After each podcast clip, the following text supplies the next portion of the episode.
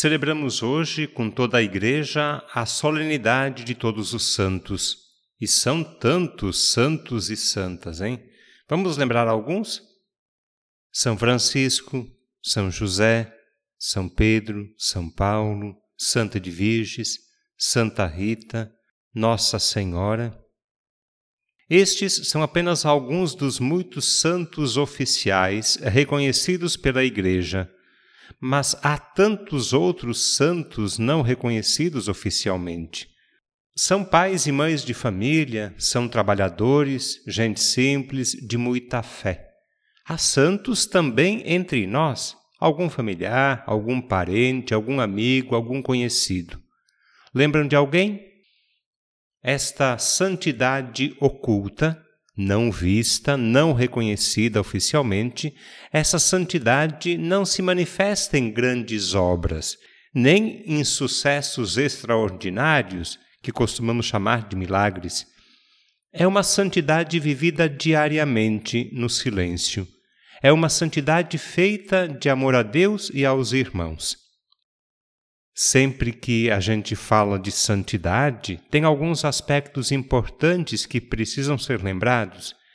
Eu pensei em trazer presente cinco deles para nossa reflexão.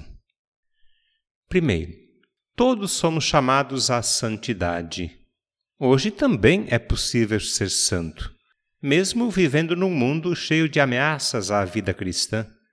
Não precisamos negar ou fugir de tantas coisas negativas.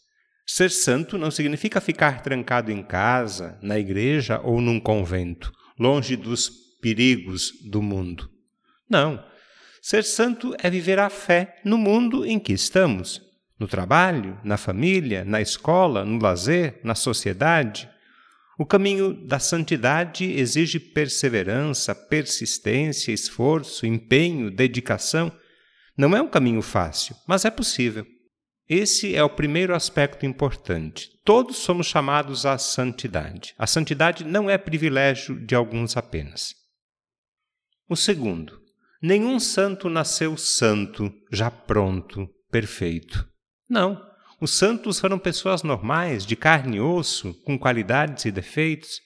A santidade é resultado de um constante trabalho de conversão que dura a vida toda. A santidade não é algo que acontece num único momento, é uma construção diária e dura a vida toda. Terceiro aspecto importante. Ser santo não significa seguir um monte de leis, regras, normas, proibições. Ser santo, acima de tudo, significa escolher Jesus e levar a sério essa escolha. É ser fiel a esta opção por Jesus. Ser santo é nunca se acomodar.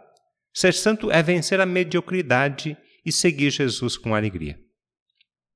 Quarto, se tem alguma coisa que caracteriza os santos, é o fato de serem verdadeiramente felizes. Os santos são bem-aventurados. As bem-aventuranças, que escutamos no Evangelho, são o caminho de santidade que o Senhor nos indica. Não são apenas o caminho para se chegar ao céu são o caminho para a felicidade, são o caminho da santidade. Os santos vivem as bem-aventuranças. Quinto e último aspecto importante. Os santos nos encorajam com a sua vida e nos acompanham com sua intercessão. São exemplos que nos ensinam e motivam a viver as bem-aventuranças hoje. São também nossos intercessores junto a Deus. Celebrando hoje, então, a solenidade de Todos os Santos, nós nos damos conta que também nós podemos ser santos, que a santidade é uma construção diária, que ser santo significa seguir Jesus, que as bem-aventuranças são o caminho da santidade e que os santos são os nossos intercessores e modelos de vida cristã.